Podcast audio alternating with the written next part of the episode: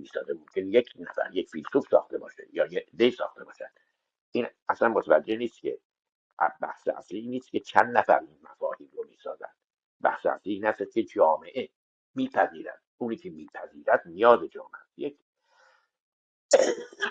حالا بحث دیگه هم در این زمینه مطرح هست که من ازش میگذرم. یک نکته دیگه هم در خبرها هست که شاید جالب باشه. یکی از دلایلی که به اصطلاح یکی از محورهای محتوایی انقلاب اخیر این رهایی جامعه از توهم اصلاح طلبی بود.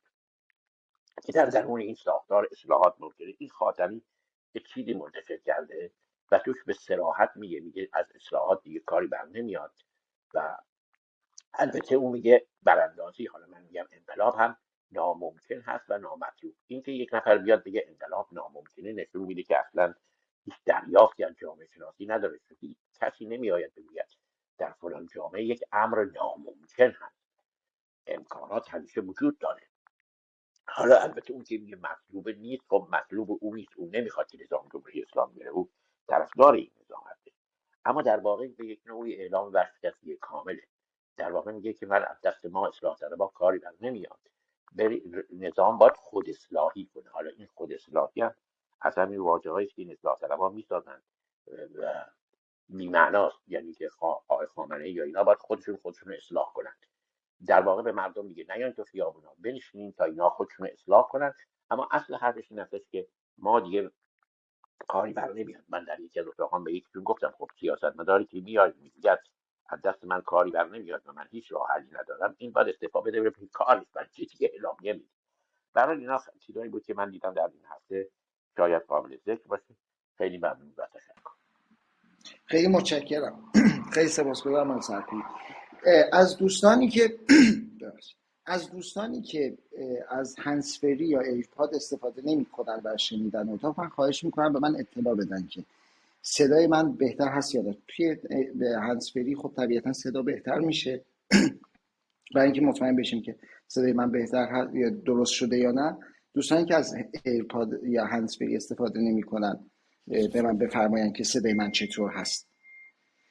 خیلی متشکرم. الان بهتر خیلی متشکرم. خیلی متشکرم. سپاسگزارم. آقای دکتر ویسی عزیز بفرمایید در خدمت شما باشیم خیلی ممنونم. سلام دارم خدمت همگی دوستان.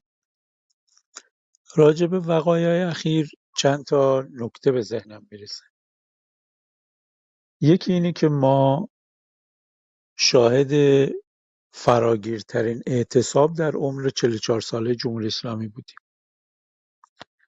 در 44 سال گذشته اعتصابی به این بزرگی رخ نداده. خود این موضوع نشون میده که اهمیت این اعتصاب چقدر زیاده. معترضین در چه شرایط مناسبی و جمهوری اسلامی در چه شرایط نامناسبیه. قبلا فقط اعتصاب ها بیشتر در مناطق کردنشین محقق می‌شد. به دلیلی که احزاب کرد و مرکز همکاری احزاب کرد که اعلام می‌کردن اعتصاب اونجا جامعه مخاطبشون در مناطق کردنشین بهشون جواب می‌داد و اعتصاب می‌کردن. اعتصابا معمولا بیشتر از اون نمی‌رفت. یک موارد محدودتری بود مثلا در هفت تپه در اصلویه در آبادان یا تک موردی در موارد سنفی در بعضی از کارخونه های جای دیگه. ولی اعتصاب سیاسی اولین باره که فراتر از مناطق کردنشین به طور گسترده در سراسر کشور مورد استقبال قرار می‌گیره و تبدیل به یک ابزار بزرگ اعتراضی میشه.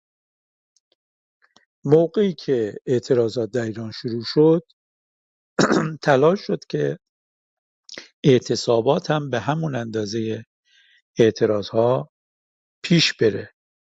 ولی نشد. بعضی ها نگران شدن که ممکنه برخلاف اعتراض ها که اینجوری خوب پیش میره اعتصاب ها نگیره. واقعیت هم این بود که در دو ماه اول خیلی نگرفته ولی الان معلوم شد یک ظرفیت بزرگی در جامعه وجود داره برای اعتصاب که بیاد نقش هم تکمیلی پیدا کنه برای اعتراض ها این یه نکته خیلی خیلی مهمه که ما شاهد فراگیرترین اعتصاب عمر 44 ساله جمهوری اسلامی بودیم. امروز و فردا هم ادامه داره و این ظرفیت داره که بیشتر از این هم باشه در آینده. بنابراین ما عنصر اعتصاب رو که تا حالا به شکل فعال نداشتیم از این به بعد ممکنه به شکل فعال داشته باشیم و این یکی خودش با اون پیشرانه های بیسکانه که من برای انقلاب در نظر گرفته بودم اضافه می‌تونه بکنه. نکته دوم در مورد موج جدید اعتراضات جمهوری اسلامی امیدوار بود در دو ماه گذشته اعتراضات همینجوری که بالا پایین داره یواش یواش فروکش کنه. حتی بعضی ها که خودشون هم مخالف جمهوری اسلامی بودند و از اعتراضات حمایت می‌کردند نگران بودند که سرنوشت اعتراضات به کجا منجر میشه. آیا مردم خسته میشن؟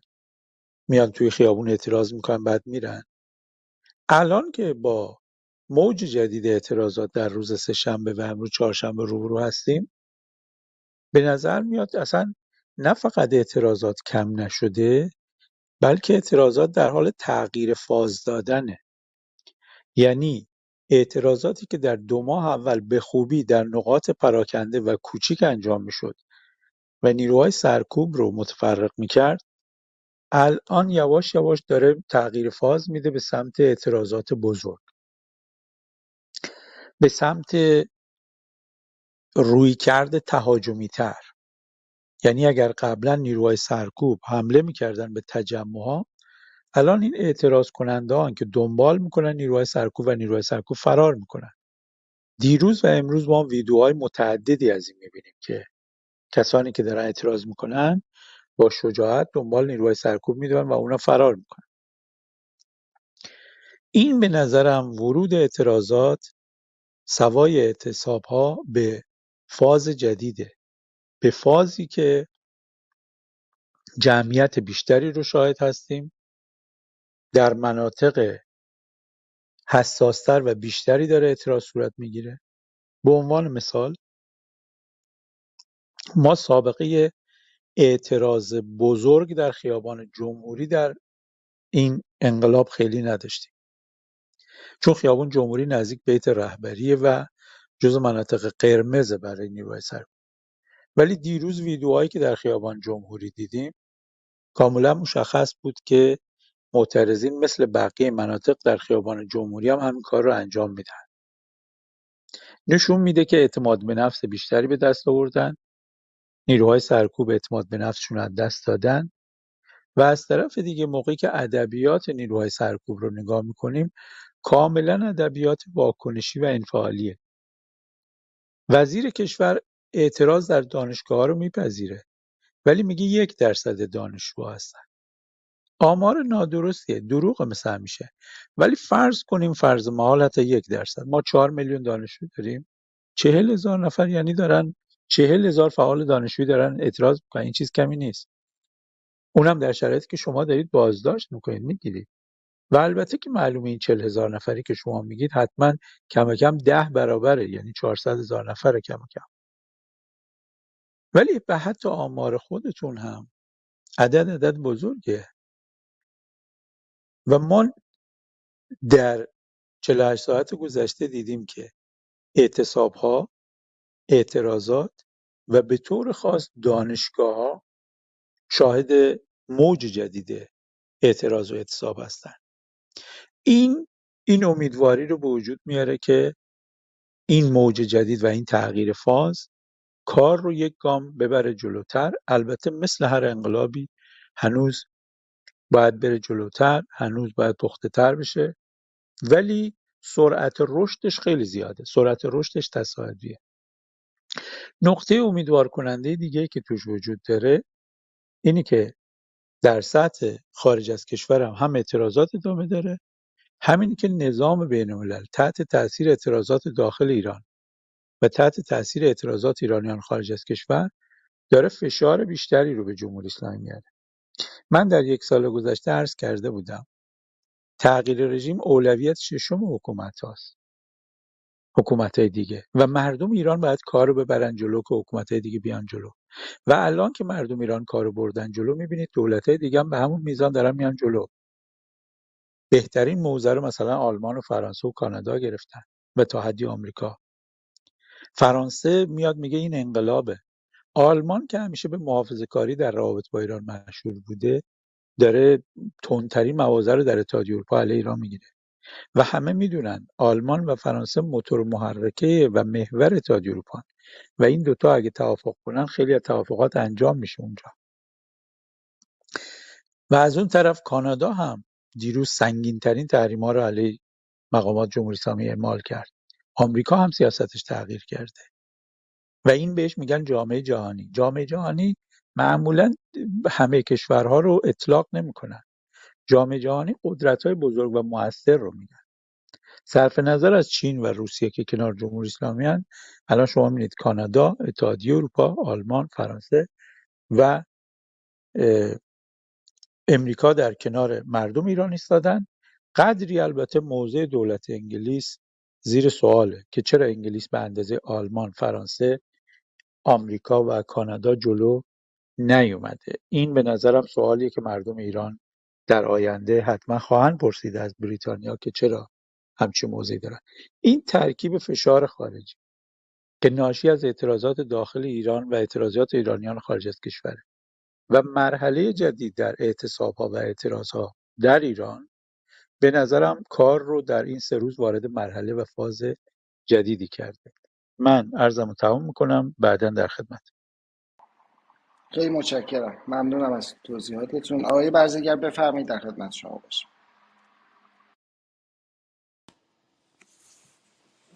سلام مجدد عرض می‌کنم. ببخشید آقای جلسه آقای رنگپور این بکچالتون رو من پی- پیغام میدم. چک می‌خونین چشم چشم. الان چشم چشم چشم. سلام دوباره خدمت همه دوستان حاضر در اتاق و کسانی که احیانا بعدا این اتاق رو گوش می‌کنن. دوستان به, به چند خبر و رویداد مهم و قابل توجه در هفته گذشته اشاره کردن. من هم سه موضوع رو خیلی مختصر بهشون اشاره می‌کنم که فکر می‌کنم که مهم هستن و باید به اونها توجه بکنیم. یکی در واقع از قسمت آخری که آقای ویسی صحبت کردن برخورد جامعه جهانی یکی دیگر از نمونه ها و نشانه هایی که داره ما می‌بینیم که جامعه جهانی آماده برخوردهای به مراتب سختگیرانه تری در قبال جمهوری اسلامی میشه علاوه بر تحریم هایی که حالا کشورهای اروپایی و آمریکا به صورت مجزا بر مؤسسات یا افراد وارد کردن. پیشنویس قدنامه آژانس بینالمللی انرژی اتمی است که امیدهای جمهوری اسلامی رو برای از سرگیری مذاکرات نقش بر آب می‌کنه. در هفته گذشته مخصوصا شاهد بودیم که جمهوری اسلامی سیگنال هایی رو صادر کرد که از تمایلش برای بازگشت به مذاکرات برجام و حل و فصل مسائل با آژانس صحبت می‌کرد. اما آمریکا این موضوع رو با قاطعیت رد کرد کشورهای اروپایی هم رد کردن هم مکرون به این موضوع اشاره کرد و هم مقامات کاخ سپید و نتیجه اون هم به تهیه پیشنویسی شد که اقدامات جمهوری اسلامی رو محکوم می‌کنه. صحبت هم که مدیر کل آژانس بین المللی انرژی اتمی امروز کرد و تأکیدی بر اینکه ایران به تعهدات هستی خودش پایبند نبوده خب اهمیت خیلی زیادی داره. مخصوصا اینکه اگر به سمت این برده بشه که با پیوندش با کمک های تسلیحاتی جمهوری اسلامی به روسیه در جنگ اوکراین در واقع بخوان از مکانیسم ماشه استفاده بکنن و همه اون تحریم هایی رو که از طرف شورای امنیت سازمان ملل اعلام شده بود برگردونن و این خوب کار رو به مراتب بر جمهوری اسلامی سختتر خواهد کرد و جمهوری اسلامی رو هم وادار به موضعگیری منفی و انتقادی کرده که این در واقع در هفته گذشته سعی کرده بودن سیگنال های خلاف این رو نشون بدن. نکته دوم دیگه ای که در همین چند شب گذشته هم در موردش بحث کردیم ولی من لازم می‌دونم که یادآوری بکنم بحث زندانیان سیاسی است و اهمیت این موضوع و اینکه چرا ما باید در واقع بحث شعار یعنی فراگیر کردن و ملی کردن و برکشیدن شعار زندانی سیاسی آزاد باید گردد رو جدی بگیریم و تا چه اندازه این موضوع مهم هست با توجه به وضعیتی که برای حسین رونقی پیش آمد و وضعیتی که آرش صادقی و دیگر زندانیان سیاسی باهاش روبرو هستن و واقعا سلامت اونها در خطر هست جانشون در خطر هست. و این هم امری جدی است برای اینکه نمونه های متعدد و مکرر داشتیم که زندانیان سیاسی به دلیل عدم رسیدگی آمدانه و آگاهانه جان خودشون رو در زندان از دست دادن که نمونه روشن رو اخیرش زندگی بکتش آبتین بود. حال این موضوع و توجهی که مردم نشون دادن رفتن به سمت بیمارستان دی که تصور می‌کردن حسین رونقی در اونجاست نشانه خیلی خوبی بود از اینکه افکار عمومی اون بیتفاوتی رو که مثلا همین ده ماه پیش زمانی که بکتاش آبتین در وضعیتی مشابه قرار داشت رو دیگه نداره از اون بیتفاوتی از اون خمودگی خارج شده و نسبت به جان زندانیان سیاسی حساس هست. هم در این مسئله دیدیم هم در زمان آتش سوزی در زندان اوین که مردم در اونجا حاضر شدن و این نکته بسیار مثبتی است و باید روی این نکته تاکید بشه که شعار زندانی سیاسی آزاد باید گردد. یک شعار استراتژیک هست که باید در کنار شعارهای دیگری که در خیابان سر داده میشه یعنی زن زندگی آزادی و مرگ بر دیکتاتور و مرگ بر جمهوری اسلامی این اهمیت داره برای اینکه بحث آزادی زندانیان سیاسی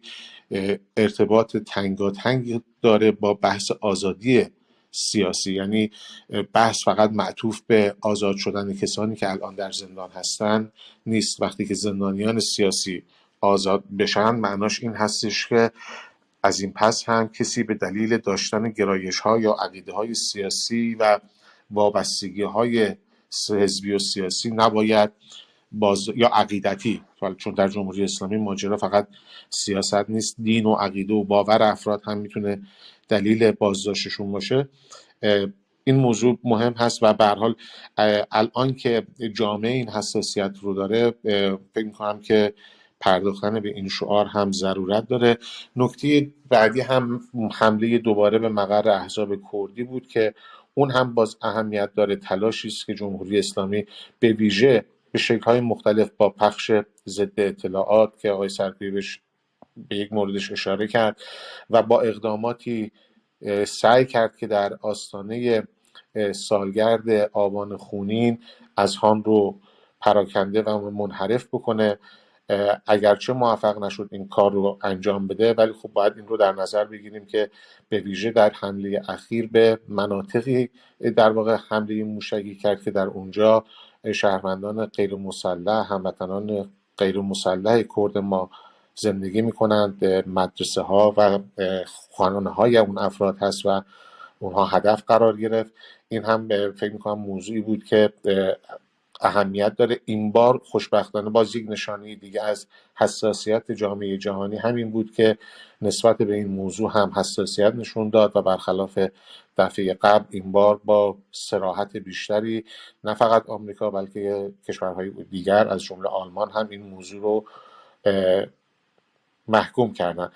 طبیعتا در کنار این خبرها اصلی ترین اتفاقی که ما همین الان در بطن به سر می‌بریم اعتراضاتی است که با فراخوانهای سالگرد آبان خونین شروع شد و در بخشی از اون هم شعار معروف فتح تهران رو مطرح کردن و دیدیم که این به پرداختن به این و پاسخ مثبتی که به این فراخوان ها داده شد از دیروز امروز و طبیعتا میشه پیش بینی کرد که فردا حتی با شدت بیشتری موضوع اصلی است که من در ادامه صحبت و بعد به اون خواهیم پرداخت. عرض من تموم است. خیلی متشکرم. ممنونم. من با اجازهتون نکاتم رو عرض می‌کنم. بعد برسیم به بخش دوم. البته یکی از اون نکاتی که من می‌خواستم ارز کنم در خصوص بحث این فایل صوتی مقام امنیتی که منتشر شد یه بخشی رو آقای سرکویی فرمودن. من از یک منظر دیگه ارز می‌کنم. ما معمولا موضوع تکراری رو مطرح نمی کنیم تا وقتی زوایای دید متفاوت باشه اینها رو سعی می‌کنیم که مطرح بکنیم تا بخش مختلف مطرح بشه طرح بشه. این لفظ اولی که براش استفاده میشه واژه افشا افشای فایل صوتی. به نظر من واژه درستی نیست. حداقل در ادبیات ژورنالیستی که دوستان تبهر خیلی بهتری دارن. من فکر می‌کنم واژه انتشار بهتره. چرا که معمولا واژه افشا در خصوص موضوعاتی مطرح میشه که وجه محرمانگی داره. من دو تا دلیل دارم بابت اینکه این فایل صوتی اساسا فایل محرمانه ای نبوده. دلیل اولم این هست که خب همونطور که بعدا اطلاعاتی منتشر شد مشخص شد که در جلسه شورای تامین شورای شورای اداری استان داشته در جلسه شورای اداری استانی است این صحبت ها مطرح شده منتسب شده به معاون وزیر اطلاعات که نمی‌دونیم واقعا اون بوده یا نه. منتها در لابلای صحبت ها یک بار ایشون مطرح می‌کنه که فیلم برداری نکنید. یعنی اینکه موبایل اونجا بوده. در جلسات محرمانه اساسا ورود موبایل امکان پذیر نیست. یعنی اصلا موبایل ها یا کنار گذاشته میشه جای دیگه نگهداری میشه یا اینکه یعنی هیچکی جرات نمی‌کنه موبایلش رو در بیاره. و نکته دوم این که در خلال صحبت ها یعنی اون مجری که وجود داره یعنی ابتدای صحبت ها مجری داره صحبت می‌کنه نوع خیر مقدم گفتن بهش. مشخص می‌کنه که جلسه محرمانه نیست. پس این نمی‌تونست واژه افشا رو داشته باشه. اما از از بعد محتوا این رو توجه داشته باشیم که این آدم هر کی که هست نمایندگی می‌کنه بخشی از دستگاه حاکمیت رو که یک جنبندی واضح و مشخصی از وضعیت داره. این به معنی نیست که جنبندیش درسته بلکه یک جنبندی مشخص داره. چهار بخش از چهار بخش رو شامل میشه حرفاش. بخش اول تشریح وضعیته. همون جایی که داره توضیح میده که قتل محسا امینی که البته ایشون از واژه مرگ استفاده فوت استفاده می‌کنه. برنامه ریزی خارجی ها برای به هم زدن وضعیت کنونی نبوده. اونجا داره از این وضعیت استفاده می‌کنه. آدم آدمی که مشخصا در علوم انسانی علوم اجتماعی تحصیل کرده و تشریح وضعیت رو با استفاده از نظریه راجرز داره مطرح می‌کنه و اتفاقا اشل ها رو داره کنار هم درست قرار میده. بعد می‌رسه به تحلیل موقعیت تحلیل شرایط. در اون تحلیل نگاهش نگاهیه که کاملا دیدگاه دستگاه های امنیتی کشور رو به صورت واضحی مشخص می‌کنه. اشاره ای که می‌کنه به پروژه هزار, هزار خنجر اسرائیل به اشاره که می‌کنه به کشورهای منطقه تحلیل ژئوپلیتیکی که داره از وضعیت داره مطرح می‌کنه تمام تلاشش این هست که وضعیت کنونی رو علا رقم این که میگه که این قضیه برنامه ریزی خارجی ها در شروع برنامه ریزی خارجی ها نبود. ولی مرتب داره با این تحلیل القا بکنه. مثل همون بیانیه مشترک وزارت اطلاعات و اطلاعات سپاه تلاش می‌کنه که نشون بده که خارجی ها وارد برنامه ریزی شدن بلافاصله هم وارد شدن. در نتیجه یک کار همیشگی رو تکرار می‌کنه. وارد مقالطه میشه. مقالطه در تحلیل امنیتی نتیجهش میشه توهم توطعه این یک قاعده است. در تحلیل امنیتی اگر مقالطه اتفاق بیفته توهم توطعه از درونش خارج میشه. برای همینه که بدون اینکه اسم بر از اله محمدی و نیلوفر حامدی داره اونطور حضور اونها رو برنامه ریزی شده تلقی می‌کنه. در بخش سوم وضعیت عملکردی رو مورد ارزیابی قرار میده و القا می‌کنه بابت اینکه ما تونستیم مدیریت کنیم و به اصرار خودشون تونستیم جمع بکنیم. حتی میگه خوب هم مدیریت کردیم. اشکالات رو قبول می‌کنه ولی میگه خوب مدیریت کردیم. وقتی که این سه مرحله رو داره بر اونها توضیح میده وارد فاز چهارمش میشه. فاز چهارمش مسئله راهکار هست. میگه راه حل چیه؟ توضیح میده که باید تغییر بدهیم. نمیگه می‌تونیم تغییر بدیم. نمیگه ممکنه تغییر بدیم. میگه باید تغییر بدیم. از غزنفرها داره صحبت می‌کنه. این این مجموع این صحبت ها این سطح از تحلیل امنیتی اساسا نمی‌تونه در یک جلسه عادی شورای اداری مورد بررسی قرار بگیره. اتفاقا این سطح از تحلیل به خاطر این داره ارائه میشه که آمدانه در سطح جامعه منتشر بشه. می‌خواد این این وضعیت رو بیشتر تبلیغ بکنه. داره نگاه دستگاه امنیتی رو توضیح میده با علم به اینکه این صحبت ها منتشر خواهد شد و در جامعه رسوخ پیدا کنه. این یک قاعده خیلی نخنما معمولا در تبلیغات روانی هست در خصوص بحران ها ما یک اتاقی رو یک چند روز بعد بعد از اینکه حالا این روزها رو بگذرونیم در خصوص تحلیل این فایل صوتی خدمت دوستان خواهیم بود. با جوانب مختلف رو مورد ارزیابی قرار خواهیم داد در مورد این فایل. صحبت بسیار زیاده در خصوص این فایل صوتی و بسیار تحلیل های مشخصی می‌تونیم در در ادامه مطرح کنیم. یک دقیقه فقط یک نکته رو بگم. اون جمله باید تغییر بدهیم رو دقت بکنید.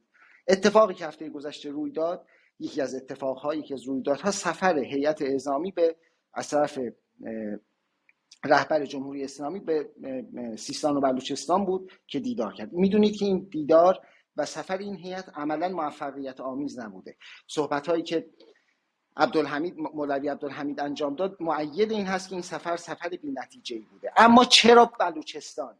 چرا بلوچستان؟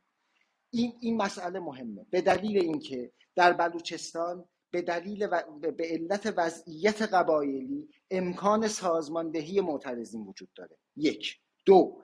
به دلیل ساختار مذهبی غالب مردم بلوچستان.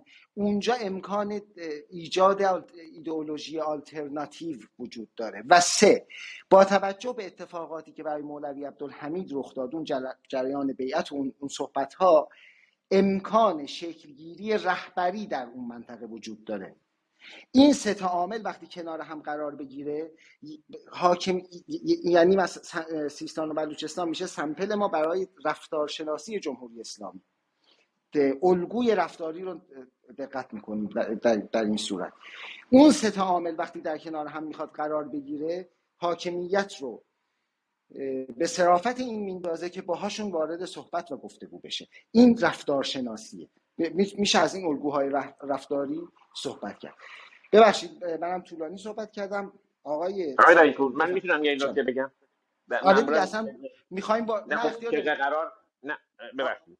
طبق قرار دور اول قرار بود که خبرها رو بگیم بعد وارد تحلیل بشیم. برای خبران قرار بود با هم بحث کنیم ولی من دو نکته رو لازم می‌دونم بگم پس من یه خواهشی ب... پس من یه خواهشی بکنم نه از شما. نه خب می‌خوام بگم که بعدش وارد بحثم بشی. نه بعدش من خواهش کرد که نه بعدش چون من بعدش که دوستان صحبت کنه بعد من چون من باید یه کاری رو انجام بدم. بله چشم چشم. پس اون کار قطع کردم به خاطر ضرورتش.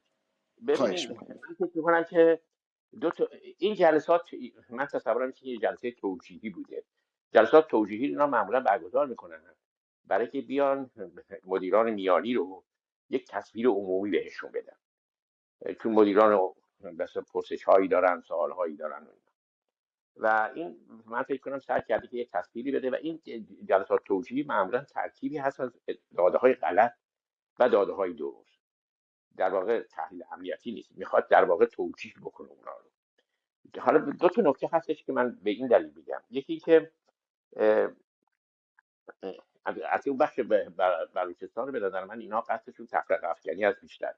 چون خب فکر می‌کنن که اون رهبر بلوچستان مذهبی هست و با اون به صدا با خیلی از چیزا مثل زن زندگی آزادی نمی‌دونم اینا ممکنه ما ممکنه مخالف باشه و در واقع بخوان جدا بکنن از بقیه. البته خب شکست خوردن. خود این توییت آقای اونم نشون میده که اینا شکست خوردن نتونستن موفق بشن. اما در مورد این نکته ببینید من فکر می‌کنم که وقتی که جنبش مردمان گسترده میشه و عمیق میشه رژیم با خطر هر حال براندازی روبرو شده. یعنی یک خطر بزرگی رو حس می‌کنه. بعد در نتیجه در میان این مدیران اطلاعاتی در شوروی هم ما اینو دیدیم یه موقع بحث شد من میگم اسنادی که می‌دونیم که اون اصلاحگران آندروپوف و گورباچوف از دستگاه اطلاعاتی بودن بیرون از پلیس شوروی بودن. در دستگاه اطلاعاتی خطر رو بیشتر می‌دیدن و بعد این و بعد در میان اینها یک شکاف هایی وجود میاد. اتفاقا من تصورم این هستش که این شکاف ها شروع شده. چرا؟ برای که این یه حرفی می‌زنه اونجا اگه دقت بکنیم. مدیران اطلاعاتی می‌تونن این سوال براشون مطرح بشه برای بعضیاشون اگر ما اصلاحات رو قبول کرده بودیم با خ... نکردیم حالا با خطر براندازی روبرو شدیم. آیا بهتر نبود به اصلاحات تن می‌دادیم به جای سرنگونی؟ اگه دقت بکنیم این سه اسم میاره. آقای موسوی آقای تاجزاده و آقای سعید پیوند. و در واقع داره در حالی که همه این هر سه نفر مدت پیش از این داستان ها زندانی شدن و نقشی هم واقعا ندارن در این داستان ها که می‌دونیم. چرا اونا رو میگه؟ به نظر من می‌خواد زندانی کردن اونا رو توجیه کنه.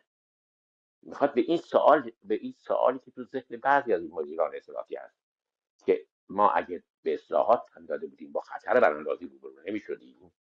در نتیجه این یک نوع انتقاد هست به برخورد قبلی خودشون داره به اون جواب میده و این سه نفر رو به اصطلاح برانداز معرفی می‌کنه و مسئول این جریانات معرفی می‌کنه. من فکر کنم این تاکتیکی که داره می‌زنه در واقع داره به یک شکافی که به وجود آمده پاسخ میده.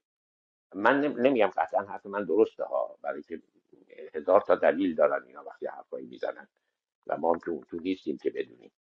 ولی شاید و شاید این به اصطلاح انتقاد به برخورد قبلیشون. چون وقتی شما با خطر براندازی روبرو میشی خب فکر کنید که ای کاش من یه کاری می‌کردم که براندازی نشن دیگه. شاید اینم باشه. ببخشید من عذر من چون باید یه کاری انجام بدم دوستان صحبت کنن بعد من در خدمتتون. بسیاری. پس میریم خدمت آقای ویسی بعد در فواصل بعدی خدمت شما خواهیم. آقای دکتر ویسی بفرمایید. در مورد تاپیک دیگه وارد بحث اصلی بشیم دیگه. خیلی ممنونم. من راجع به اعتصاب ها و اعتراض ها عرض کردم راجع به شیوه های سرکوب چند جمله عرض کنم. مهمترین ویژگی که الان در مورد نیروهای سرکوب میشه گفت کمبود نیروی سرکوبه. دلیل کمبود نیروی سرکوبم فراوانی اعتراضه. یعنی این دوتا رابطه مستقیم با هم دارن. موقعی که اعتراضات بیشتر میشه فراگیرتر میشه جمعیت بیشتری میان و شهرهای بیشتری معترض میشن نیروهای سرکوب با مشکلات بیشتری روبرو میشن که مهمترینش کمبود نیروی سرکوبه شما اگه دقت بکنید گروه هایی که الان میان در مقابله با اعتراضات برای سرکوب گروه های کوچیکتری هن. به دلیلی که اونا مجبور شدن نیروهاشون رو در جاهای متعددی توزیع بکنن. یه سوالی که همیشه این بوده آیا جمهوری اسلامی ممکنه به سرکوب گسترده تر و عمیقتر و خونینتری رو بیاره؟ ببینید جمهوری اسلامی هر مقدار که نیروی سرکوب داشته الان تو خیابان. جمهوری اسلامی نیروی سرکوب بیشتری نداره که بیاد وسط. بذارید اینجوری بگیم. در هر محله ای شما حزب اللهی ها رو می‌شناسید. بالاخره اون حزب اللهی یا کاسبه یا نیرو مسلح یا بسیجیه یا اطلاعاتیه یکی از ایناست دیگه. تمام اونا الان فعالن در خیابان ها.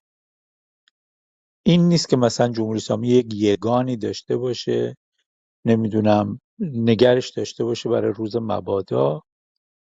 نه همون نیرو سپاهی و وزارت اطلاعاتی و حراستی و همه اینا یکی هن. درست عناوین مختلفی دارن.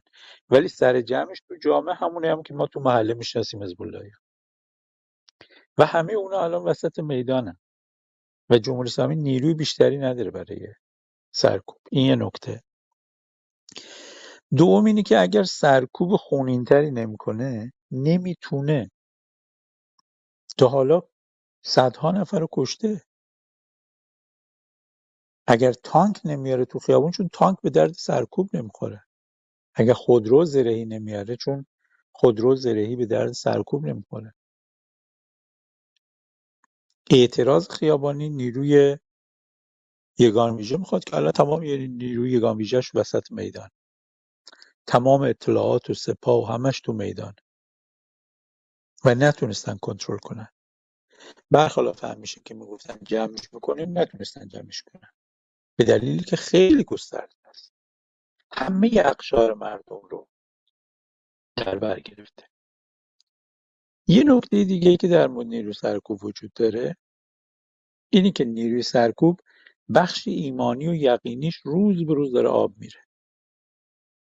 الان اینا فقط با پول و اضافه حقوق و اینا وسط میدان موندن. روز به روز تعداد نیروهایی که ایمانی و یقینی پای جمهوری اسلامی وای میسن کمتر میشه.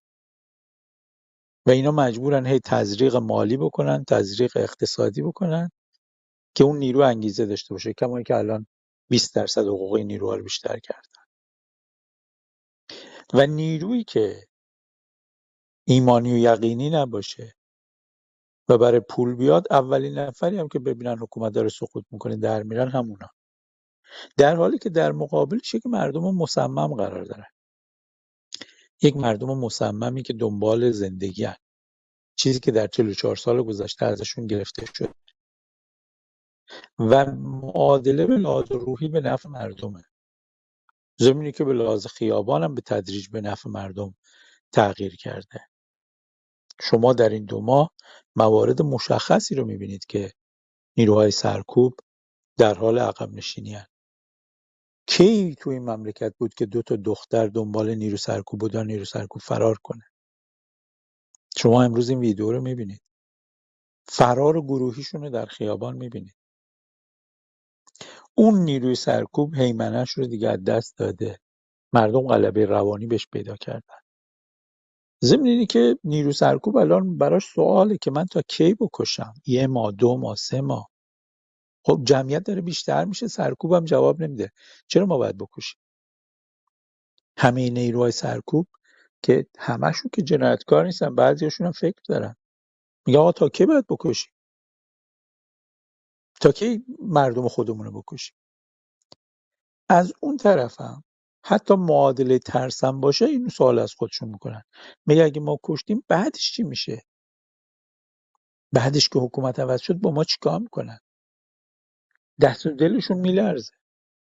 البته هستن هنوز نیروهای سرکوبی هم که برای اینکه این رانت اقتصادی و رانت سیاسیشون حفظ بشه کاملا پای سرکوب هستن و دارن سرکوب می‌کنن و شما خشونت ها و جنایت رو در خیابان می‌بینید. ولی مسئله اینه که این سرکوب ها که بزرگترین و قدرت یکی از بزرگترین و قدرتمندترین ساختارهای سرکوب دنیا بوده جواب نداده. این همه سرکوب کردن که اعتراضات کمتر بشه بیشتر شد. این همه سرکوب کردن که تعداد شهرهایی که اعتراض می‌کنن کمتر بشه بیشتر شد. این همه سرکوب کردن که دانشگاهایی که اعتراض می‌کنن کمتر بشه بیشتر شد. این همه سرکوب کردن که اقشاری که اعتراض می‌کنن محدودتر بشن اقشاری که اعتراض می‌کنن بیشتر شدن. این همه سرکوب کردن که مردم بترسن نیان خیابان مردم جسورتر شدن. سرکوب جواب نمیده. دیر یا زود داره فقط. ممکنه دو هفته دیگه ممکنه یه ماه دیگه ممکنه سه ماه دیگه ممکنه شیش ماه دیگه. زمان رو در تحولات اجتماعی مثل انقلاب کسی نمی‌تونه تعیین کنه. ولی روز به روز نیروی سرکوب داره به لحاظ روحی به لحاظ فیزیکی میره عقب و این مردمن که روز به روز دارن قوی تر میشن. بعضی ها ممکنه بگن که خب کی میفته درختی که با تبر میزنیش کی میفته 49 ضربه می‌زنی افتادنش معلوم نیست. ضربه پنجاهم میفته آیا اون 49 ضربه بیخود بوده؟ نه خیر. اون 49 ضربه است که باعث میشه که ضربه پنجاهم بیفته. یه علی کریمی وای میسه که علی دایی وای میسه. علی دایی وای میسه. وریا غفوری وای میسه که بازیکنهای دیگه وای میسن. کریم باقری وای میسه. کریم باقری وای میسه که کاپیتان پرسپولیس دیشب وایساده. کاپیتان پرسپولیس وای میسه که اسطوره استقلال فرهاد مجیدی وای میسه. هر یک کسی که وای میسه کسان دیگر رو به میدان میاره و این در همه حوزه هست. در بین هنرمندا دانشجوها. و این تازه در شرایطی که بسیاری از اونها رو بازداشت کردن. بالای 450 تا فعال دانشجویی تا دیروز پیروز بازداشت کرده بودن. ولی دانشگاه همچنان زنده است. خیابان همچنان زنده است. سرکوب جواب نمیده و اونا در بدترین وضعیتشون هستن. خیلی ممنون. خیلی متشکرم آقای دکتر رئیس. سپاسگزارم از فرمایشاتتون. الان می‌رسیم خدمت آقای برزگر تا آقای سرکویی هم آماده, آماده بشن. این, نکته رو اشاره بکنم که اون صحبت هایی که در خصوص فایل صوتی مقام امنیتی مطرح شد دوستان پیام دادن و در واقع درخواست دارن که در موردش صحبت بشه. همونطور که عرض کردم طی روزهای آینده که حالا این تحولات اخیر رو فعلا پشت سر بگذاریم متوجه به اولویت خبری که اینها دارن در طی روزهای آینده حتما در اون مورد اتاقی رو برگزار خواهیم کرد و از حضور اساتید هم استفاده خواهیم کرد در خصوص تحلیل اون موضوعات و اون مسئله و اون فایل صوتی. جناب برزگر بزرگوار در خدمت شما باشیم. فرمایشات شما رو در خصوص موضوع بحث اتاق بشنویم. بله خیلی ممنونم. هر خدمت شما که چیزی که ما از دیروز شاهدش بودیم البته تداوم یک روند هست. یعنی ناگهان این وضعیت شکل نگرفته که ما با اعتراضات گسترده روز گذشته در بیش از هفتاد شهر به شکلی گسترده ما شاهد اعتراضات و راهپیمایی های ضد حکومتی بودیم. به نوعی شاید حداقل امروز رو من هنوز کامل ندیدم. طبیعتا تا بعد از اتاق میشه بررسی کرد. ولی دیروز شاید یک نقطه عطف بود از نظر شدت اعتراضات که البته همزمان هم شده بود با اعتصابات سراسری بی سابقه ای که در چهار دهه حکومت جمهوری اسلامی سابقه نداشت. یعنی اگر هم ما با مواردی از اعتصاب در گذشته روبرو شده بودیم در سطوح و ابعادی به مراتب کوچکتر و کمتر بود و این گونه در کل کشور دیده نشده بود. چند نکته عمومی رو من عرض می‌کنم و بعد به خود به نحوه تغییر اعتراضات و بحث اعتصاب می‌پردازم. ببین واقعیت امر مهمترین اتفاقی که به نظر من در دو ماه گذشته افتاده این هستش که جمعیت فعال حاضر در خیابان یا جمعیت فعال معترضان به شکل چشمگیری افزایش پیدا کرده. این افزایش کمی طبیعتا پیامدهای کیفی به دنبال داره. نکته که بهش می‌پردازم. نکته دوم این هستش که شاید اگر زمانی قبل از قتل حکومتی ژینا مثلا تصور می‌رفت یا گفته می‌شد که فراخانهایی صادر بشه که در مجموع اینها فراخانهای بدون امضا یا بدون نام و نشان هستند مثلا فرض کنید به اسم جوانان محلات تهران. خب کسی دقیقا نمی‌دونه که این افراد چه کسانی هستند دیدگاه سیاسیشون چیه خواستگاه و وابستگی هاشون چیه. فراخانی اگر بدن در واقع مردم اجابت بکنن و بپذیرند و بیان.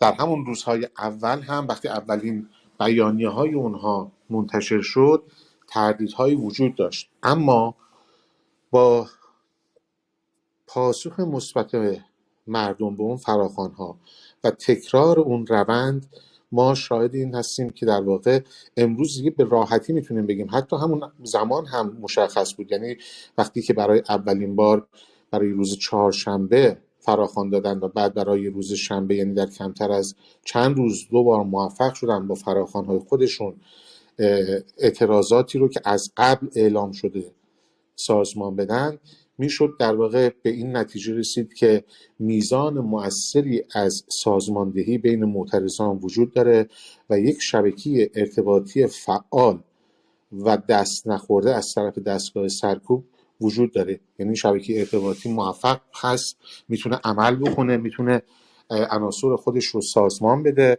و حتی اون رو گسترش بده از تهران به دیگر شهرها. بعد دیدیم که این در بیانی ها و فراخان هایی که منتشر میشه هم تجلی پیدا می‌کنه. در نتیجه این تجربه موفقیت آمیز اعتماد هم افزایش پیدا کرده.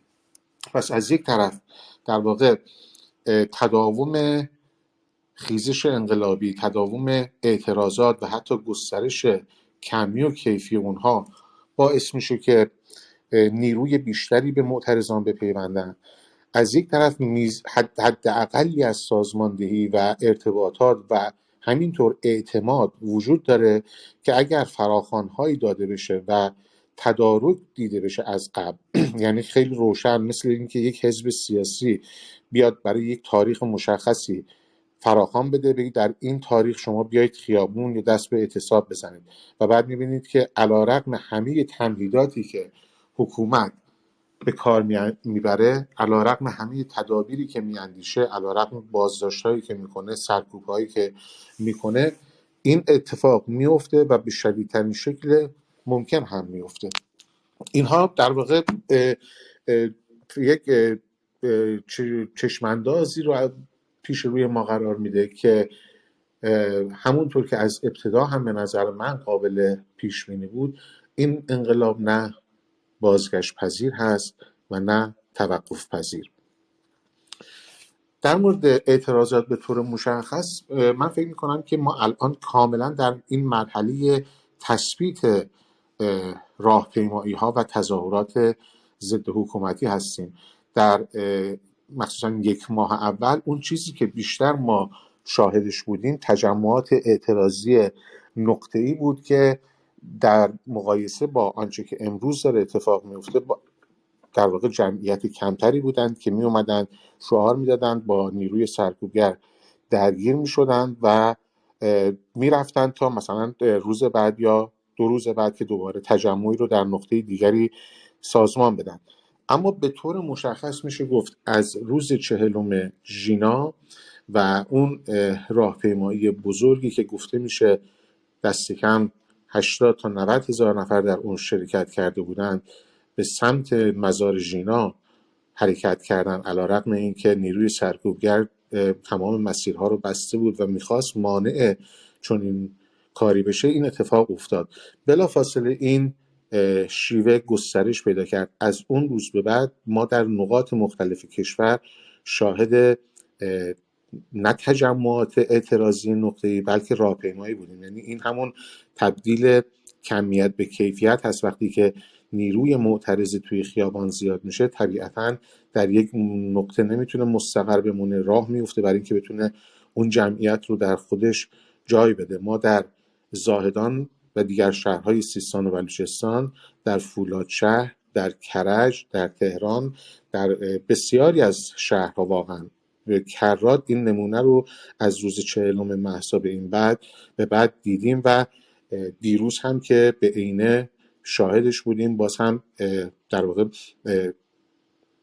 گسترش کمی که باعث شکلگیری راهپیمایی و تظاهرات ضد حکومتی میشه که این خودش نشان دهنده پیشروی انقلاب هست. شما اگر به عنوان مثال مقایسه بکنید با روند تحولات سال 57 تا ماها برای اون مراسم چهلمی که برگزار می‌شد با اولا با فاصله بودن بعدا محدود بودن نقطه‌ای بودن و بعد تصحیح در واقع از نماز عید فطر. اینها به بعد ما با پدیده تظاهرات حکومتی و راهپیمایی های تظاهرات ضد حکومتی و راهپیمایی ها مواجه میشیم که خب ماهیتی متفاوت پیدا می‌کنه و این اساسا نحوه برخورد با دستگاه سرکوب رو هم به شدت تحت تاثیر خودش قرار میده.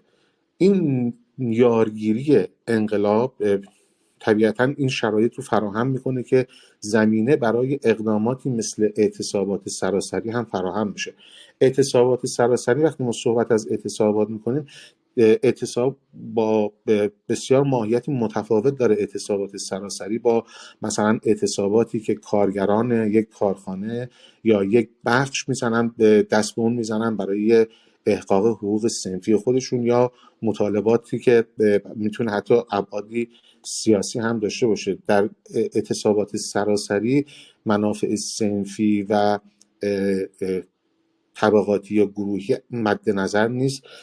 در واقع بخشی از همون حرکت انقلابی محسوب میشه که همون مطالبات رو به این شکل بیان می‌کنه و این از دو جهت اهمیت داره. اعتصابات سراسری. دلیل اولش این هستش که به عینه به همگان ثابت می‌کنه که شرایط عادی نیست. حاکمان همیشه سعی می‌کنند وقتی که با انقلاب با شورش با قیام مواجه هستند برای کنترل افکار عمومی و برای در واقع تثبیت اقتدار خودشون و قدرت روانی خودشون این اعتراضات و انقلاب ها یا شورش ها یا قیام ها رو کوچک جلوه بدن. فراموش نکنیم که علی خامنه ای در چند سخنرانی که کرد و البته الان هم دیگه منقطع شده برای اینکه شرایط این اجازه رو دیگه به اون نمیده. دقیقا به همین دلیل در سخنرانی های خودش از انقلاب مردم ایران به عنوان حوادث جزئی یاد می‌کرد و که پایان هم یافته از نظر او. وقتی که اعتصاب ها به این شکل عمومی صورت می‌گیره هر کسی که از خونهش میاد بیرون بلافاصله متوجه میشه که وضعیت عادی نیست. درست برخلاف اون تبلیغاتی که دستگاه سرکوب می‌کنه که شرایط رو عادی جلوه بده. از طرف دیگه این خودش نشان دهند در واقع نوعی رفراندوم محسوب میشه. یعنی اکثریت شهروندان یک شهری با لباسی که بر تن میپوشه با چهره خودش با ظاهر خودش علنا فریاد می‌کشه که در این مجادله منازعی که وجود داره طرفدار کدام سمت هست؟ طرفدار حکومت و دستگاه سرکوبش هست یا طرفدار معترضان و انقلابیونی هست که درخواست حمایت و فراخان اعتصاب دارن؟ این هم در واقع به بارزترین شکل ممکن و فریادی است در واقع این اعتصاب ها این کرکره های پایین کشیده شده مغازه های بسته در واقع فریاد خیلی بلندی هستش که به اندازه همون شعارهایی که در اعتراضات سرداده میشه در واقع کر کننده هستن برای حکومت و امیدوار کننده و روحیه بخش برای معترضان.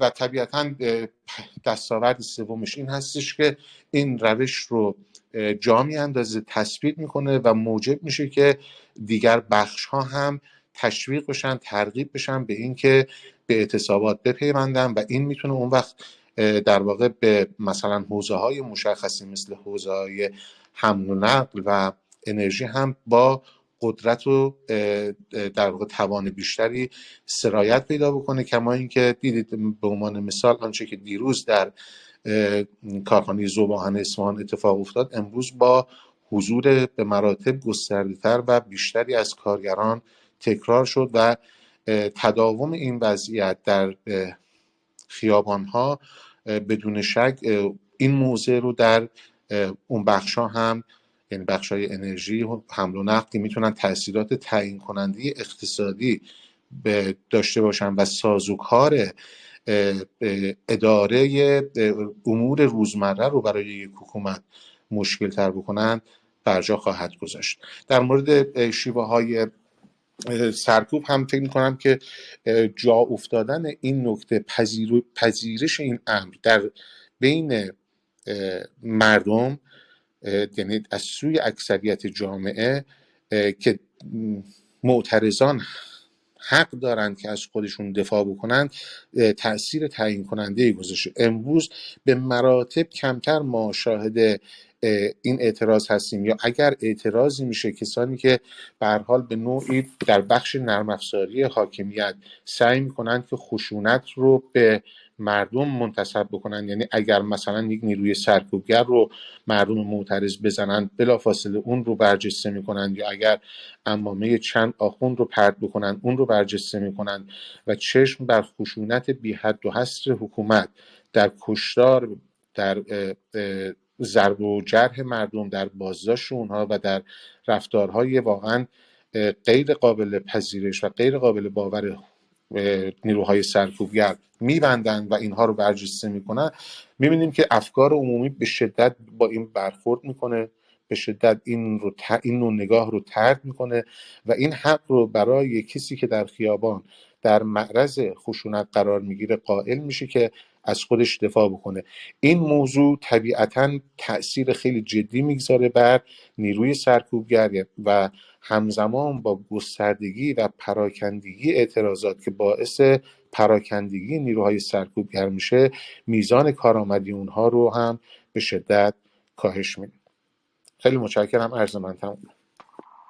خیلی متشکرم ممنونم از توضیحاتتون. آقای سرکوبی الان تشریف دارید؟ در خدمت شما باشیم من گوش میدم ولی لطف کنید شما صحبت کنید من بعدش الان کارم تموم آها باش پس من بله بله بله بله. چشم چشم چشم. من عرضم رو عرض می کنم بعد خدمت آقای سرکوهی که رسیدیم در خلال فرمایشات ایشون من دوستان بزرگوار رو دعوت خواهم کرد که تشریف بیارن روی استیج که شنونده فرمایشاتشون هم باشیم.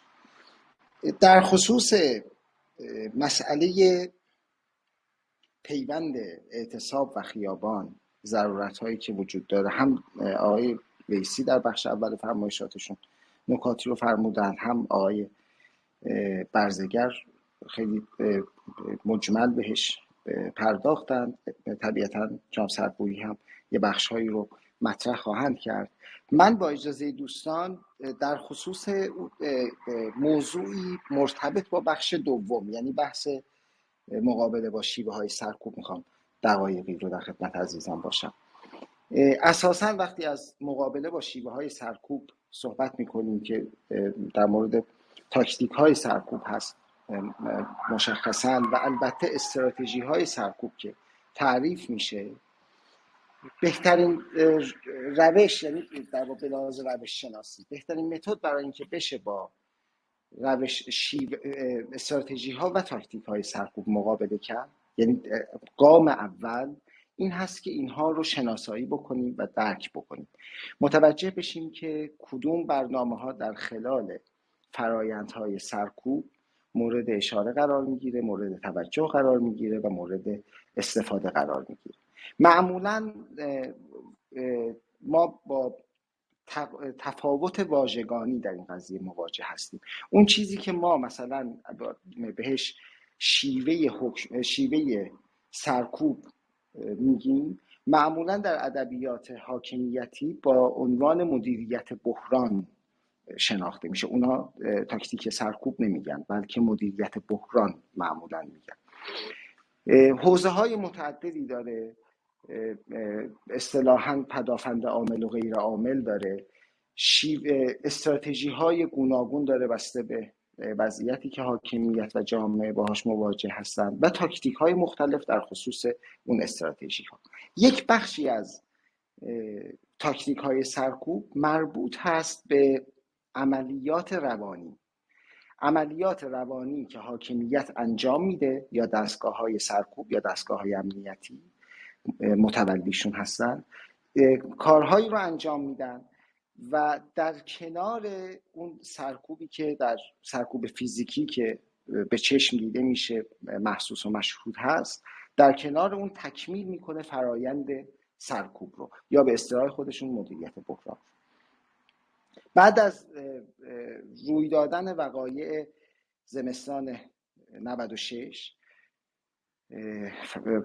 بحث دیماه 96 وقتی اتفاق افتاد یک سری از محافل در واقع سیاست گذار ببخشید تصمیم ساز و برنامه ریز در حوزه امنیت یه سری کارهای پژوهشی انجام دادن برنامه هایی رو ترتیب دادن پژوهش هایی رو ترتیب دادن تا حاکمیت رو به سمت یک برنامه مدون در حوزه های مختلف سرکوب یا به اصطلاح خودشون مدیریت بحران رهنمون بکنن که یک بخش مهمیش مربوط می‌شد به عملیات روانی.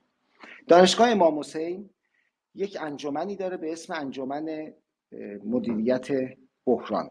انجمن علمی هست. اونها یه کاری رو انجام داده بودن. دانشگاه امام حسین چندین نشریه داره. ده دوازده تا نشریه داره. که تعداد زیادیشون الان روی سایت ها هم در واقع روی اینترنت هم سایت هاشون هست.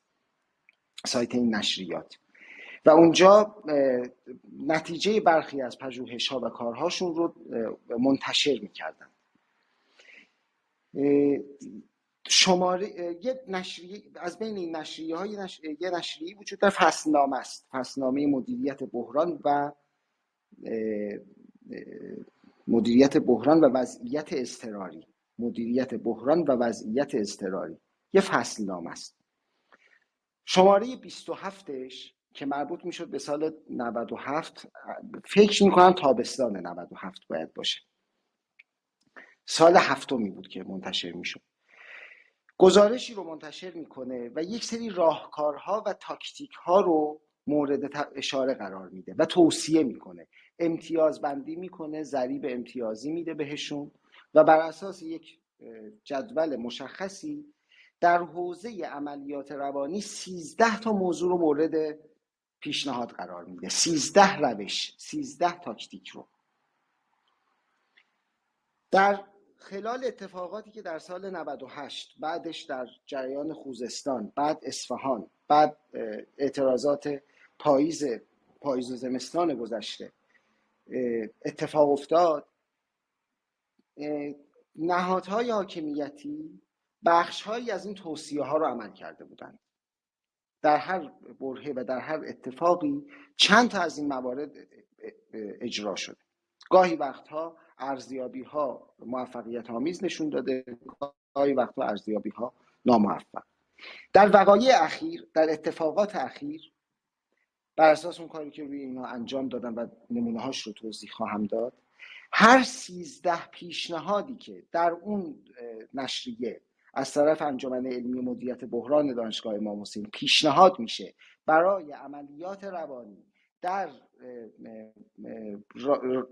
در واقع در مسیر راهبردهای به اصطلاح خودشون مدیریت بحران یا سرکوب یا در شیوه های سرکوب هر سیزده تاشون به صورت گسترده جامع و مکرر اجرا شده. هر سیزده تاش. وقتی که ما در تقریبا در پایان ماه دوم این تحولات و این خیزش شاهد این هستیم که همچنان خیزش به قوت خودش باقی هست. همچنان مردم در خیابون ها حضور پیدا می کنند و حتی موج اعتصاب ها بهش اضافه میشه و ملحق میشه. موج اعتصاب های گسترده شروع میشه. یعنی اینکه اساسا استراتژی ها و تاکتیک های سرکوب بر موفق نبوده. برخلاف اون چیزی که اون مقام امنیتی ادعا می‌کرد که ما مدیریت کردیم خوب هم مدیریت کردیم اساسا این اتفاق نیفتاده. کجا اتفاق نیفتاده؟ در این تاکتیک ها موفق نبودند. که اینها رو من سعی می‌کنم خلاصه این نکات رو عرض بکنم با ذکر یکی دو تا نمونه. چون تیترها رو بگم دیگه خودتون کاملا می‌تونید نمونه های متعدد رو در ذهن خودتون متصور بشید و در ذهنتون قرار بدید. پیشنهاد اول که زری... این اینایی که دارم میگم 13 تا از بالا به پایین اولویت هاشون بوده. ضریب های بالاتر رو داشته امتیاز های بالاتر رو داشته.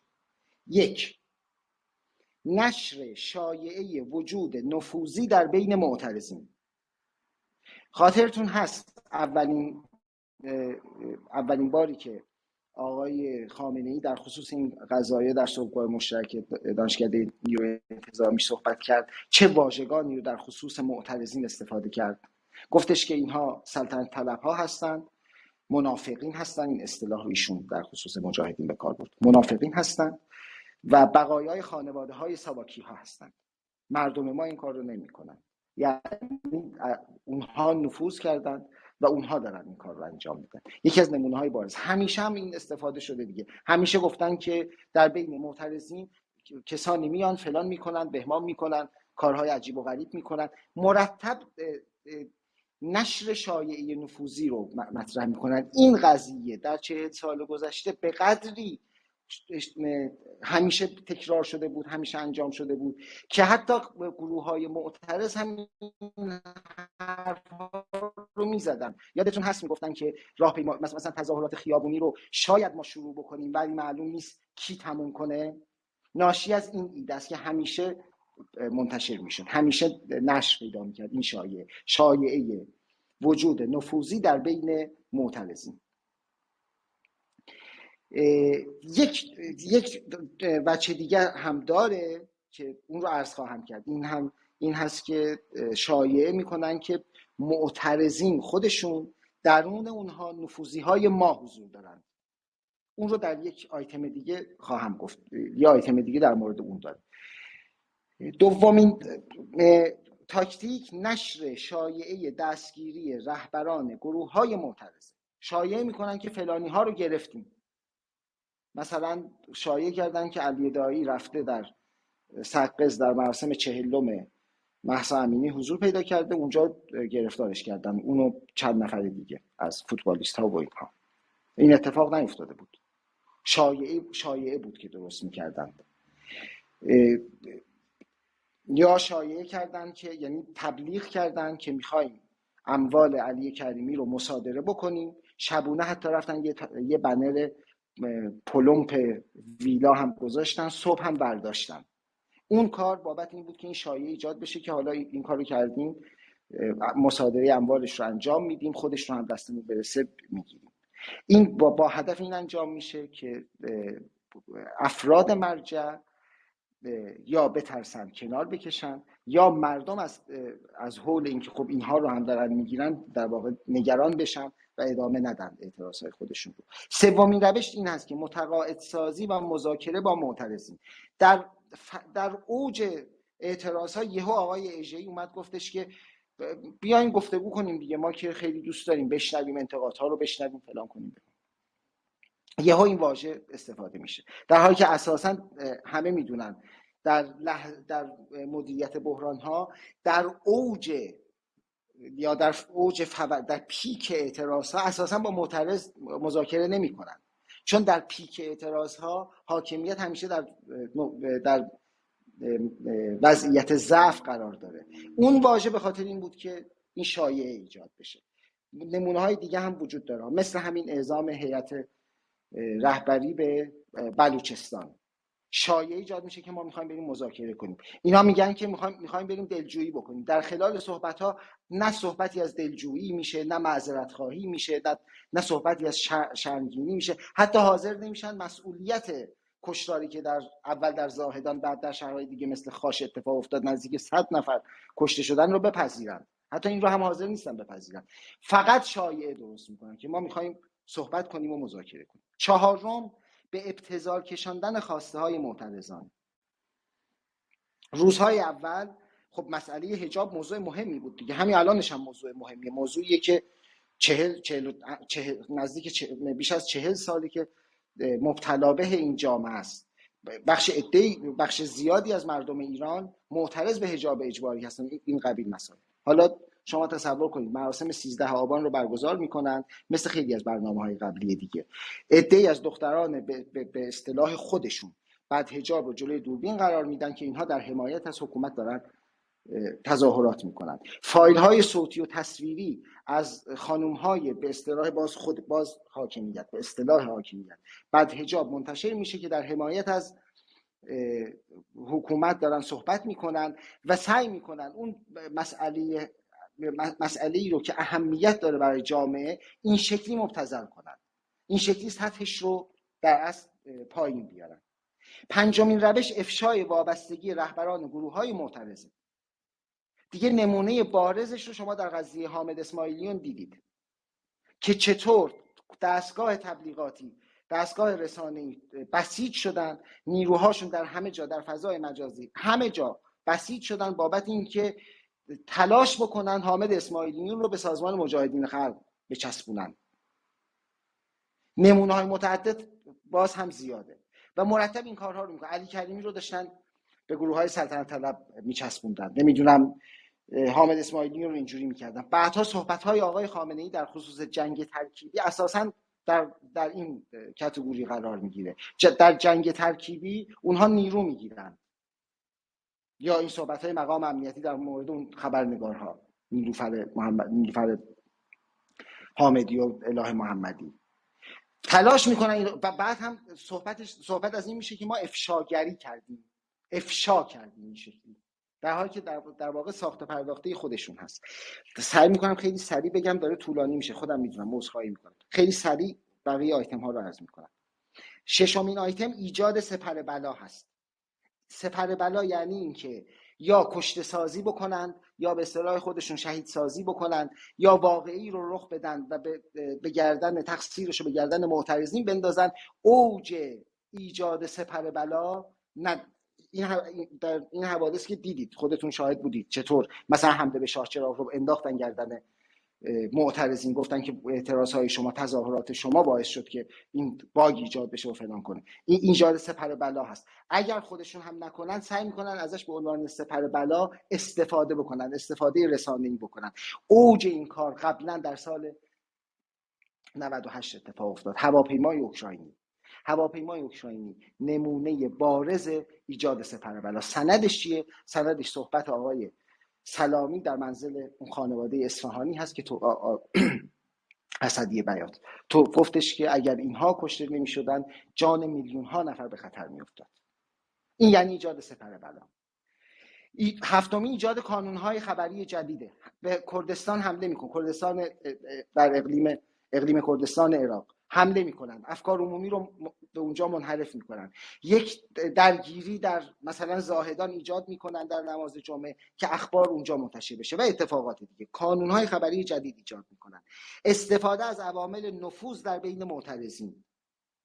دو تا, دو تا حالت داره. دو تا وجه داره. یک لباس شخصی هایی که در بین تظاهر کننده ها حضور پیدا می‌کنن باهاشون شعار میدن. حتی گاهی وقتا رهبری شعار دادن رو لیدر بودن رو به عهده می‌گیرن و در بزنگاه مشخص وارد میشن و تظاهر کننده ها رو می‌گیرن دستگیر می‌کنند و می‌برن. وجه دومش حضور برخی از تحلیلگرها و کارشناسانی هست که یا در رسانه ها یا در, در مجامع سیاسی اپوزیسیون حضور پیدا می‌کنند و عملا حتی در رسانه هم این اتفاق میفته ها عملا راهبردهای حکومت جمهوری اسلامی رو به پیش می‌برند و اهداف اونها رو تعمین می‌کنند.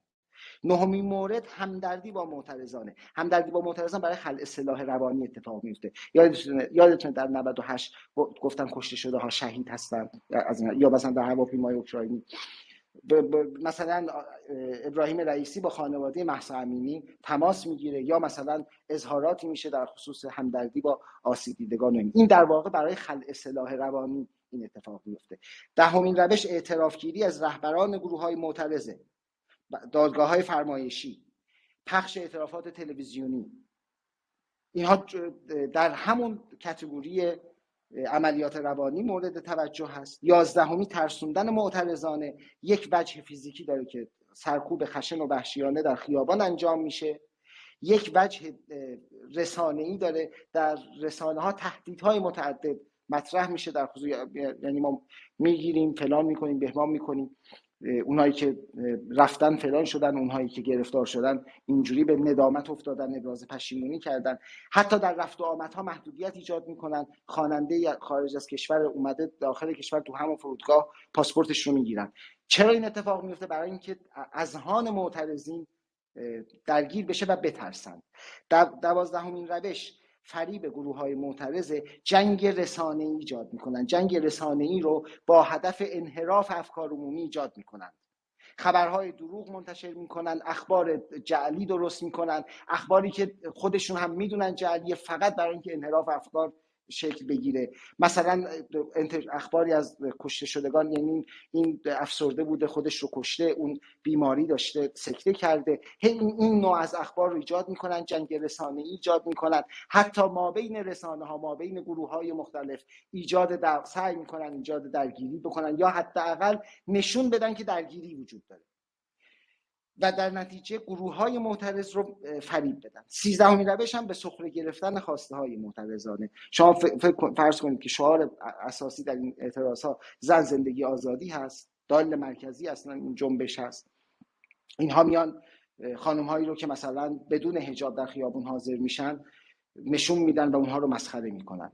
شعارهایی که توسط مردم داده میشه رو مسخره می‌کنن به تمسخر می‌گیرن.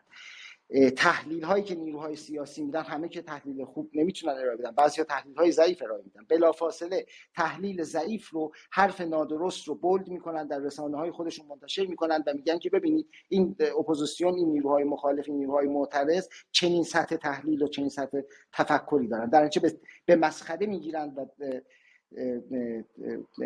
به سخره می‌گیرن. همینطور سعی می‌کنن مثلا در این بارها دیدید دیگه. زنان و دختران که محور، محوریت میدان رو در اعتراضات به عهده دارن تحقیرشون می‌کنن.